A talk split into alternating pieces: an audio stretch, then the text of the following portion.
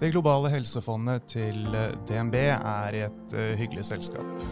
Det er blant de få fondene som kan vise til positiv avkastning hittil i år. Hvordan vurderer fondets forvalter situasjonen rundt koronaviruset og utsiktene for den globale helsesektoren nå? Det får du mer om i denne episoden.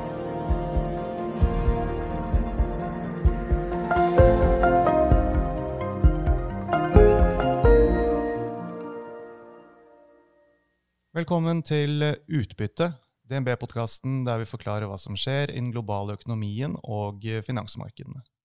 Jeg er Marius Brunhaugen fra D N B Markets, og med meg i dag har jeg Eirik Hernes Larsen, som er ansvarlig for helsefondet til D N B.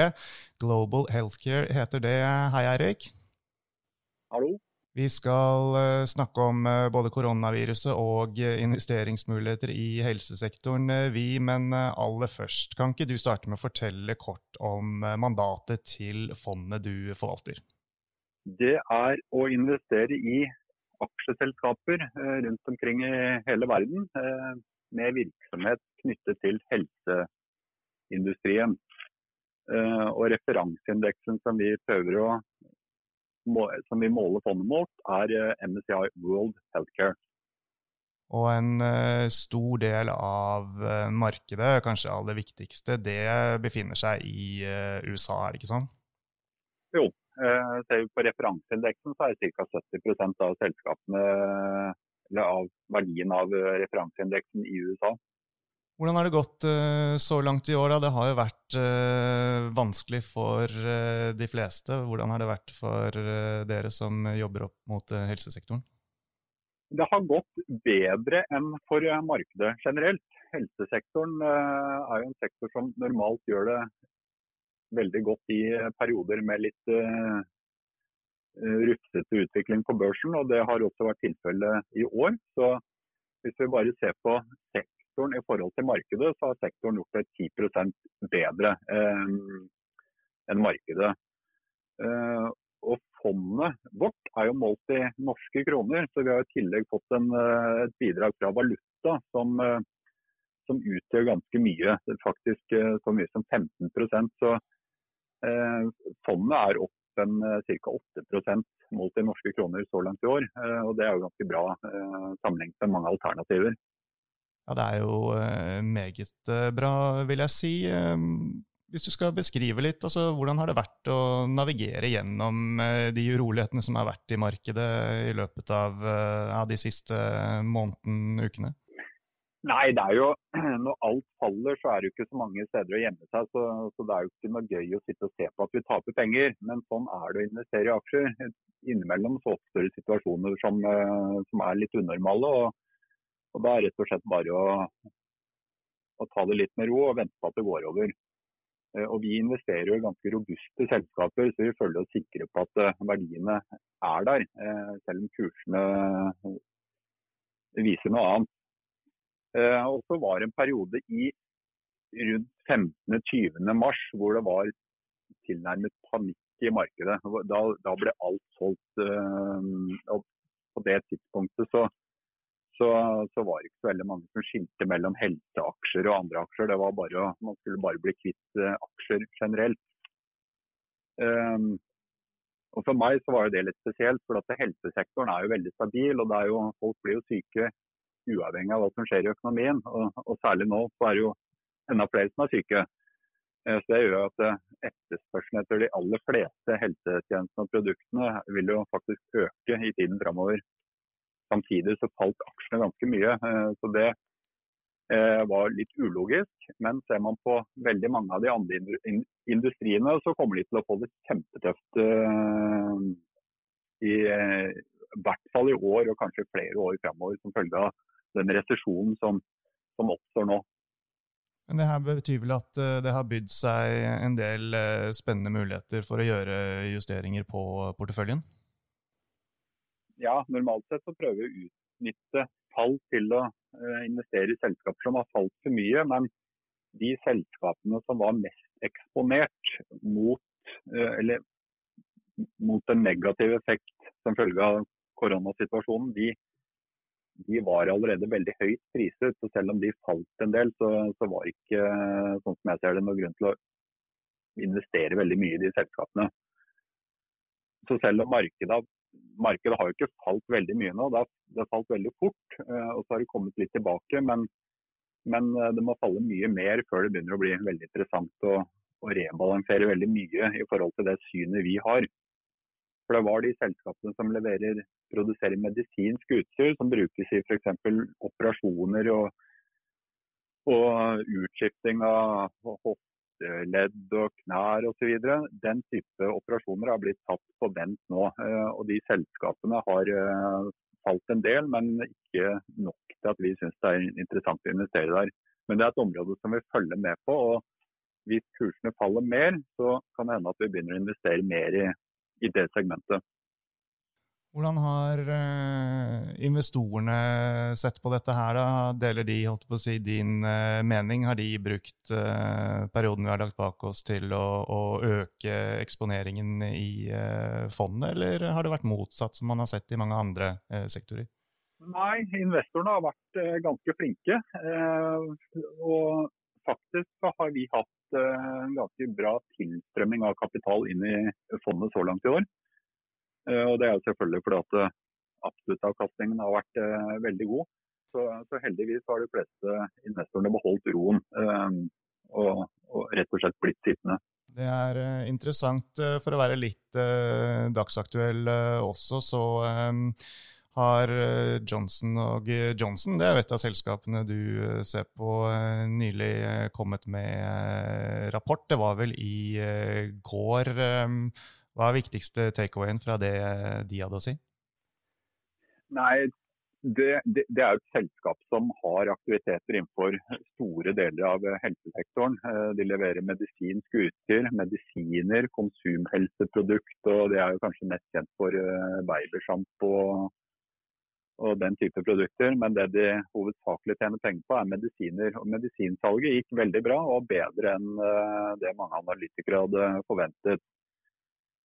Selvfølgelig så fikk jo også de merke effekten av at operasjoner blir utsatt, så området som leverer utstyr til med, medisinsk utstyr ble negativt påvirket, men ikke mer enn det man på forhånd kunne vente. Og selskapet har også en veldig sterk balanse, så de kan utnytte situasjonen fremover. Hvis uh, aksjekursene fortsetter å falle, så kan de kanskje gjøre et uh, godt oppkjøp eller to. Konklusjonen er at uh, etterspørselen etter medisiner uh, er mer eller mindre upåvirket av den situasjonen vi ser nå. Uh, og det er jo veldig positivt for veldig mange av de andre selskapene vi har investert i også. Vi forventer ikke at det kommer store negative effekter i uh, mange av de selskapene vi har i porteføljen. Så hvis man skal bruke det Johnson og Johnson sa som en slags foreløpig temperaturmåler, så gir ikke det noe stor grunn til bekymring?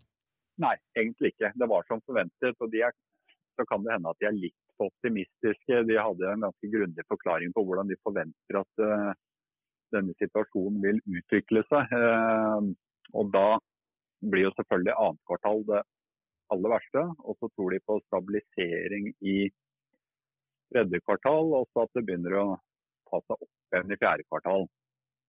Um, men så er det mange som forutsetter at uh, alle de operasjonene som blir utsatt nå, de blir tatt igjen på et senere tidspunkt, men problemet er at det er ikke kapasitet i sykehusene til plutselig å utføre dobbelt så mange operasjoner på kort tid. Så, så det gjør at den innhentingsfasen den vil ta litt lengre tid, tid enn det mange, mange tror. Men likevel så, så ser det i hvert fall ut som at vi er, er liksom gjennom det aller verste eh, nå i annet kvartal, og så blir det litt bedre fremover. Og det gjelder for medisinsk utstyr, men det er jo bare tjue til femtifem prosent av eh, verdien i Johnson Johnson. Eh, alt det andre går veldig bra. Eh, Så det er jo mer viktig for selskaper som kun leverer medisinsk utstyr. Så var jo det kanskje litt sånn beroligende det Johnson og Johnson sa. Men det er jo egentlig ingen som vet hvordan dette utvikler seg fremover. Men akkurat nå så, så synes jeg ikke noen at det er beroligende.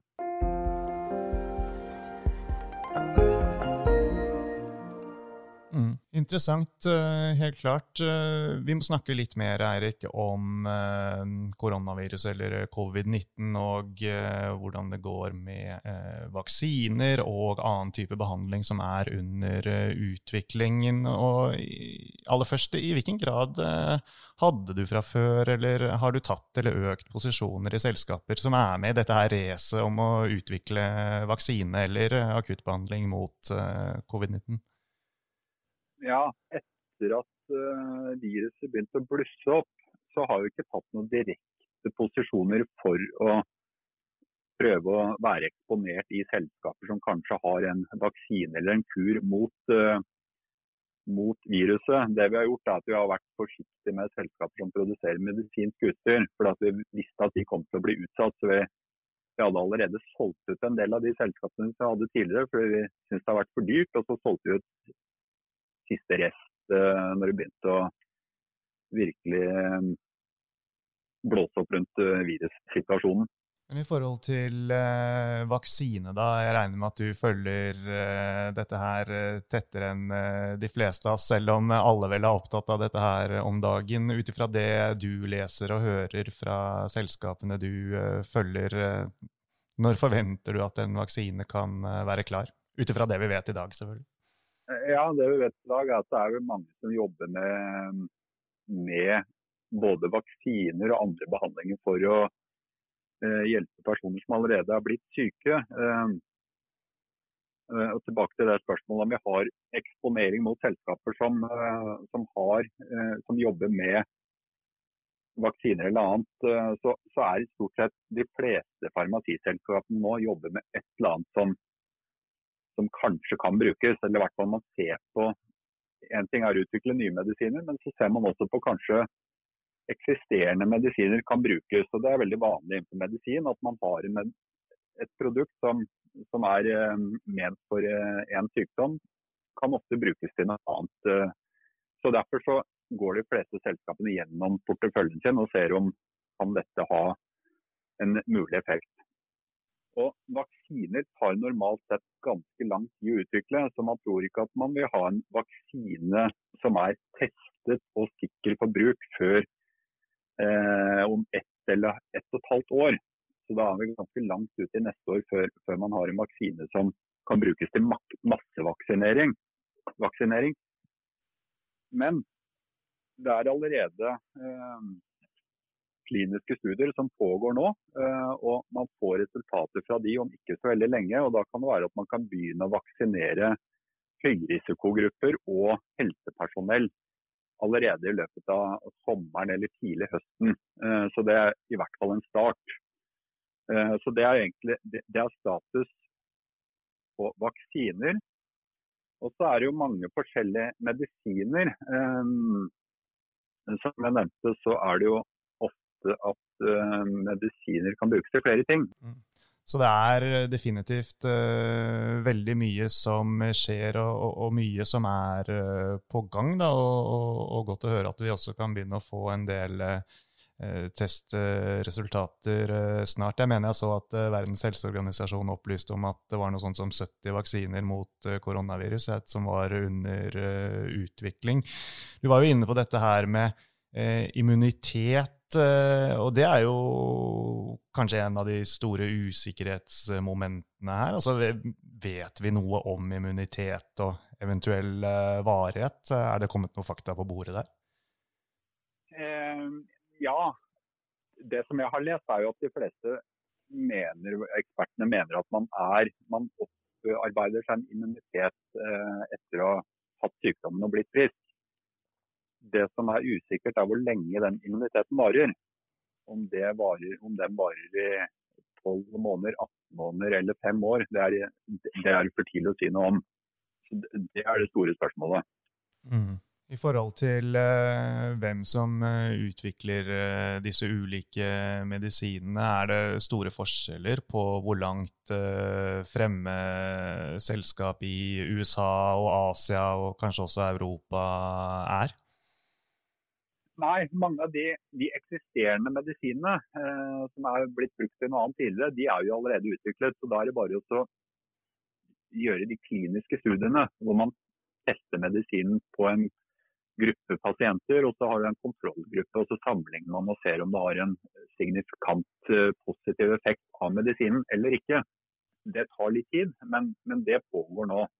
Så for eksempel de influensamedisinen, den influensamedisinen og den malariamedisinen og også den ebolamedisinen, der er allerede medisin utviklet, så der er det bare å kjøre de kliniske studiene. Men sånn fra ditt perspektiv, hvis vi ser litt mer overordnet på det, Eirik, hva er det som er det viktigste å følge med på fremover i forhold til hele nyhetsstrømmen rundt koronaviruset?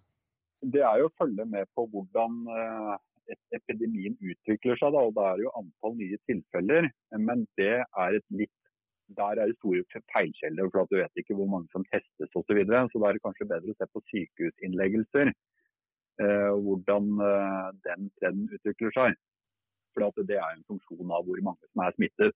Og ser vi i Norge, så, er, så ser det ut som at situasjonen nå er under kontroll, og antall sykehusinnleggelser er på vei ned, også antallet rapporterte nye tilfeller. Så det er veldig viktig å følge med på, og så er det selvfølgelig da, som jeg har vært inne på, progresjonen på utvikling av medisiner eh, og vaksiner. Og det som er veldig spennende er jo, hva skjer når vi begynner å løse opp eller slippe opp litt fram på de restriksjonene som vi har eh, innført nå? Blusser dette opp igjen? Det kan du nok gjøre, eh, og, og spørsmålet er jo om eh, hvor fort det går og så videre, så, så det er Ja. Det er det store usikkerheten. Således, således så blir vel også testkapasitet og type kartlegging også, også veldig viktig her. Vi har jo sett eksempler på apper som skal komme og er tatt I bruk i andre land, et cetera. Ja, det gjør det. Så det som noen snakker om er det som kalles flokkimmunitet, og det vil si når hele populasjonen har, eller så mange I populasjonen har blitt smittet og opparbeidet seg immunitet, at det viruset dør ut for at det har ikke noen verter lenger, eller at det får verter. Og da regner man med at det cirka halvparten av populasjonen må være smittet. Og hvis vi ser I Norge, da, så er vel en rapportert en fem, seks, syv tusen tilfeller. Og så kan man kanskje si at det reelle tallet er I hvert fall ti ganger så høyt. Kanskje, hvem vet, så er vi på seksti tusen tilfeller, da, men det er fortsatt bare en bitte liten del av befolkningen. Så noen tror at dette er bare slutten på begynnelsen. At den store bølgen kommer fremover. Men sånn som mange føler nå, er kanskje at nå er vi ferdig med det verste. Så det er litt usikkert å si hvordan dette her utvikler seg. Men det som I alle fall er sikkert, er at hvis det kommer en ny bølge nå, når vi begynner å slippe opp, så er, står vi litt bedre rustet, for at man må ha greid å oppgradere kapasiteten rundt omkring på sykehus med flere respiratorer, og kanskje etter hvert nå så har vi medisiner også som kan lette belastningen på helsevesenet I tillegg, og etter hvert også så vil vi få vaksiner som gjør at vi eh, kanskje kan ta knekken på på hele viruset, eller I hvert fall få det ned på et uh, veldig håndterbart nivå. Uh, så det er kanskje bedre å oppnå immunitet med en vaksine enn å la halvparten av befolkningen bli syke, for da kommer det til å innebære ganske mange dødsfall. Uh, mens ved en vaksine så, sparer, så sparer, uh, sparer vi samfunnet for veldig mange liv. Så, så derfor så er det fornuftig å prøve å liksom utsette den store bølgen lengst mulig, I hvert fall til vi ser om vi har et godt alternativ I en vaksine. Det med epidemier og pandemier, det er jo ikke noe nytt. Det har jo, vært, det har jo kommet I bølger I, siden tidenes morgen.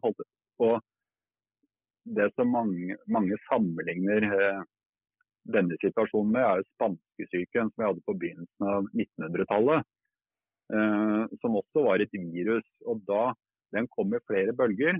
Først så var det en bølge som var ganske dødelig, og så muterte viruset og ble mye mer dødelig. Og så muterte det tilbake og ble mindre dødelig igjen. Og det er jo et ganske vanlig utvikling for virus, for at hvis det blir for dødelig, så utrydder den populasjonen det skal leve av. Så det, det er en selvmordsstrategi som ikke er noe særlig. Så derfor så, så kan det hende at dette viruset også nå kan mutere I en eller annen form, og det er usikkerhetsfaktoren her, men så langt så har det vært så vidt jeg har fått med meg, ganske stabilt. Og det er veldig fint i forhold til å utvikle vaksiner. Men sammenligner vi denne situasjonen med spanskesyken, så var det jo da femti til hundre millioner personer som døde. Så det var en enorm eh, tragedie. Og noe helt annet enn det vi ser i dag. Eh, og den gangen så visste man ikke at det var et virus, og det hadde ikke vaksiner. Pluss at det ble hysjet med også, for dette var jo i forbindelse med, eller på samme, i samme tidsperiode som første verdenskrig. Eh, og da ville man ikke snakke så veldig mye om eh, dette viruset for å opprettholde moralen i samfunnet. Så da blir det ikke helt riktig å, å sammenligne dette her helt hundre prosent heller? Situasjonen var den samme. Det var et virus som utviklet seg til å bli en pandemi, og det viruset kom fra en uh, litt opphavet, litt fremme uh, usikkert, men mange tror at det kommer fra enten U S A eller Kina. At, uh, kom, at det var et fugleinfluensa som spredde seg over til mennesker. Det var en bonde i U S A da, som, som noen tror at var pasient null. Og den, pasienten, eller den, den bonden da, var en unggutt som, som gikk inn i forsvar i U S A. Og der er jo, lever man jo ganske tett, og så spredde det seg i forsvaret. Det amerikanske forsvaret, og så kom da styrker over til Europa, og så ble det liksom spredt til Europa. Det er, jeg tror det er den teorien de fleste baserer seg på. Og grunnen til at det er spanskesyke var fordi at Spania den gangen var nøytral i krigen, så de hadde ikke noe moral eller noe sånne type hensyn å ta i forhold til kommunikasjon, så de kunne snakke litt mer om, om virus enn det mange andre land gjorde. Så derfor så fikk det navnet, men det har ikke noe med at det kom fra Spania å gjøre.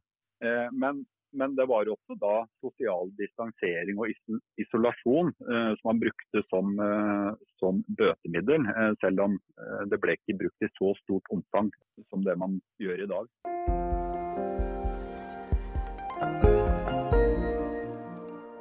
Men i sum da, det er vel lov til å håpe at uh, med alle de tiltakene som gjøres uh, globalt nå, og hvordan ting foreløpig har utviklet seg, at uh, dette kan uh, gå uh, betydelig bedre enn det gjorde den gangen? Det kommer det helt garantert til å gjøre. Og det er for at vi har allerede iverksatt mye bedre tiltak, pluss at vi kommer til å få medisiner nå som vi ikke hadde den gangen. Så, så at det går bedre er helt sikkert, heldigvis. Godt, godt å høre. Dette er definitivt et stort lerret å bleke. Vi får ikke snakket om alt nå, men veldig interessant er det. Avslutningsvis så skal vi gå litt ut igjen på sektoren generelt, og en ting vi bare må kort innom, kanskje ikke det som er høyest på agendaen akkurat nå med den situasjonen vi er i, men det er amerikansk politikk. For det er jo sånn at det setter mye av rammebetingelsene for helseindustrien i U S A, og nå er det Trump og Biden da, som er disse presidentkandidatene når valget skal gjøres på nytt. Er begge gode alternativer for helseindustrien? Ja, det vil jeg si. Og det som er utfordringen i U S A, eller grunnen til at man er litt redd for en eller annen politisk endring i U S A, er fordi at man kan kanskje si at amerikanerne har en strukturell utfordring i, helse, i helsekostnadene sine. De bruker betydelig mer penger på helse eh, i prosent av B N P enn det alle andre land i verden gjør. I U S A så ligger det faktisk opp mot tyve prosent. Det kommer til å bli tyve prosent nå i to tusen og tjue, mens gjennomsnittet i Europa er rundt ti til tolv prosent. Men hvis du ser på en del kvalitetsindikatorer på leve, levealder og andre måter å sammenligne folkehelsen på, så kommer ikke amerikanerne bedre ut. Så da kan man kanskje si at de betaler alt for mye, eller på en annen måte at de har et ineffektivt helsevesen. Og forskjellen på det amerikanske helsevesenet og veldig mange andre land er at i Europa så er det stort sett staten, selv om man har innslag av private ordninger i Europa også, så er det stort sett staten som styrer og administrerer helsevesenet. I U S A så er det også staten, men det er en veldig stor andel av helsevesenet som er administrert av private aktører. Og det gjør at helsevesenet i U S A er mer fragmentert. Man bygger opp mer dobbelt kapasitet, og det er vanskelig å koordinere. Pluss at det er flere mellomledd som skal ha en liten profitt. Det er jo det som gjør at mange er redd for at hvis du får en helt ny politisk retning i U S A, så, og de legger om hele helsevesenet mer om til en europeisk modell, så kan det få en ganske dramatisk effekt i, i mange deler av verdikjeden i, i det amerikanske helsevesenet. Og da var det jo, du hadde Bernie Sanders og Elizabeth Warren, som kanskje var de største forkjemperne for en radikal omlegging av helsevesenet. Nå er begge de kandidatene ute av diskusjonen, så nå er det de to som du nevnte. Trump vet vi allerede hva uh, står for. Uh, Hvem er best av de to, som, som du ser det? Det er Trump, uh, og det er fordi at han har jo fått gjennomført en skattereform som var veldig positiv for uh, selskaper som har mye virksomhet i U S A, og alle helsetjenesteselskaper I U S A tjente veldig mye på den skattereformen. Joe Biden har jo sagt at han vil øke skattene og prøve å reversere en del av uh, skattenedgangen uh, som Trump har uh, implementert. Uh, nå spørs det om det blir veldig aktuelt med økte skatter selv for Joe Biden. Så, så det er vel det punktet som gjør at Trump kanskje er litt, en litt bedre kandidat for sektoren. Så får man mene hva man vil om uh, Trump, men... Uh... opplever I hvert fall at du er tydelig på at fra et investorperspektiv, fra en helseinvestor, så, så er Trump beste kandidaten, uten sammenligning for øvrig, da, men det er jo en sånn viss ironi at Trump har gått ut og sagt at han vil trekke pengestøtten til WHO I et, ja det er vel et forsøk på å fremstå som handlekraftig og utpøke en syndebok for håndteringen av pandemien. Ja, men bare for å, litt liten avsporing, når det gjelder det å investere I helsesektoren, så har det alltid vært litt, fordi at det er en regulert industri, så har det alltid vært litt trygt rundt knyttet til valgresultat, og hva vi stemmepolitikerne vinner, og hva skjer det. Hele poenget er jo det at selskapene leverer produkter som er livsnødvendige, og det er en enorm betalingsvilje for de produktene og tjenestene som, som sektoren leverer. Så, så lenge man Så lenge det er selskaper som produserer noe som har en stor verdi både for pasientene og for helsevesenet, for det er jo mye av det som, mye av de produktene som utvikles har en betydelig kostnadsbesparende effekt for, for helsevesenet også. Det er klart hvis du da kunne behandlet alle de pasientene nå som havner på sykehus med koronavirus med en tablett, så hadde jo det vært mye, mye billigere enn å få det inn på sykehuset. Forutsatt at prisen på den medisinen ikke var så høy, at det likevel hadde vært billigere å eh, behandle dem på sykehus. Men det, det skjønner jo eh, de aller fleste farmasiselskapene nå, at de priser medisiner på en måte som gir verdi for alle parter. Så for eksempel tilbake til nittito, så hadde du da, det var jo valgkampen til Bill Clinton, og da var det kona Hillary Clinton som var eh, helsepolitisk talskvinne. Og hun hadde også da store planer om å innføre en reform, og helsesektoren I USA falt kraftig, og man var livredd for hva det ville innebære. Uh, og det har vist seg å være en kjempegod, et kjempegod tidspunkt for å investere. Og så hadde jo Obamacare, hvor også mange var redd for uh, hva som ville skje. Det som er poenget er at det er vanskelig å utvikle medisiner, det er høye inngangsbarrierer, uh, men når du først har kommet deg inn og er en etablert aktør, så er lønnsomheten veldig god. Så Nesten uansett hva som skjer, så vil selskapene fortsette å tjene mye penger, gitt at de klarer å utvikle nye medisiner. Og ja. Det er jo ikke så veldig lett, men de får det til I hvert fall nå og da.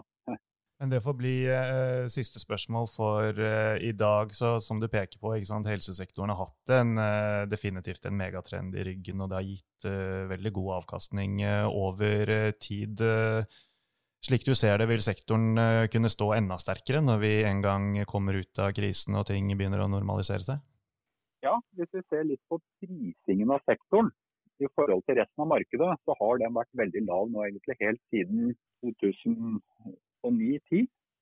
Og det er for at du har hatt det politiske, den politiske usikkerheten som har hengt over sektoren hele tiden.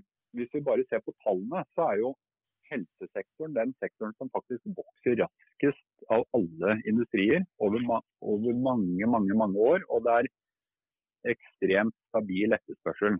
Så I to tusen og åtte, når alt I verden raste sammen, så tikket inntjeningen videre I sektoren. Når du har en sektor som vokser raskere enn det meste, pluss er, pluss at det er så stabilt som det er, så skal det prises mye høyere enn resten av markedet. Men det som har vært tilfellet de siste årene er at sektoren prises omtrent på linje, eller kanskje noen, noen perioder også med litt ramt til folk til resten av markedet. Og det er også situasjonen nå, og jeg mener at det er betydelig oppside basert på, på den situasjonen vi er i nå.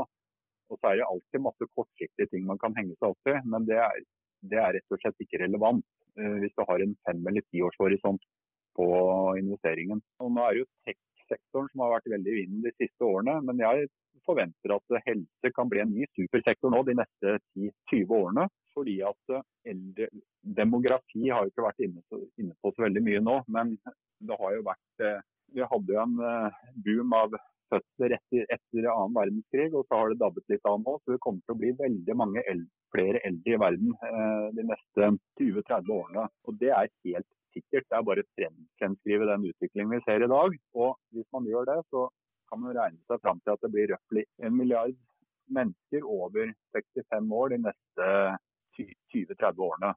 Det er akkurat som at det skal dukke opp et helt nytt land i verden, tilsvarende i litt mindre enn India eller Kina, med bare eh, eldre personer som etterspør eh, veldig mye helsetjenester.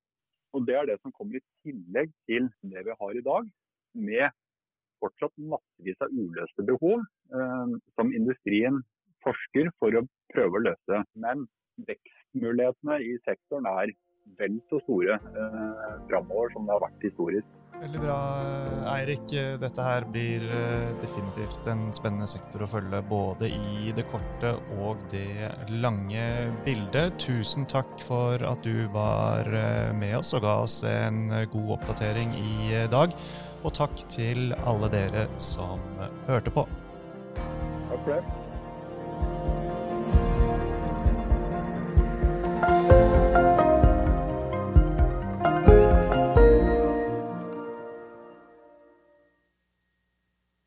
Denne podcasten og dets innhold skal anses som markedsføringsmateriell fra D N B og må ikke oppfattes som investeringsanbefaling eller som investeringsanalyse. Innholdet skal heller ikke anses for å være investeringsrådgivning tilpasset den enkelte kundes behov. Informasjonen som gis i podcasten er kun ment som generell spareveiledning og er ikke ment å utgjøre juridisk, finansiell, kommersiell, skattemessig eller regnskapsmessig rådgivning. Innholdet i sendingen er ikke gjennomgått eller godkjent av D N B Markets avdeling for analyse. Alle uttalelser reflekterer D N Bs vurderinger på tidspunktet for den aktuelle sendingen, og kan i etterkant endres uten nærmere beskjed. D N B er ikke ansvarlig for hvordan informasjonen i podcasten benyttes eller tolkes. Informasjonen som henviser til historisk avkastning i finansielle instrumenter, en finansiell indeks eller prognoser, gir ingen garanti for fremtidig avkastning. D N B gjør oppmerksom på at enhver investering i et finansielt instrument er forbundet med risiko for økonomisk tap. Finansielle instrumenter kan både øke og minske verdi, slik at avkastning kan bli negativ som følge av kursfall. D N B tar intet ansvar for direkte eller indirekte tap og kostnader som måtte oppstå ved bruk av den informasjon som gis i podcasten.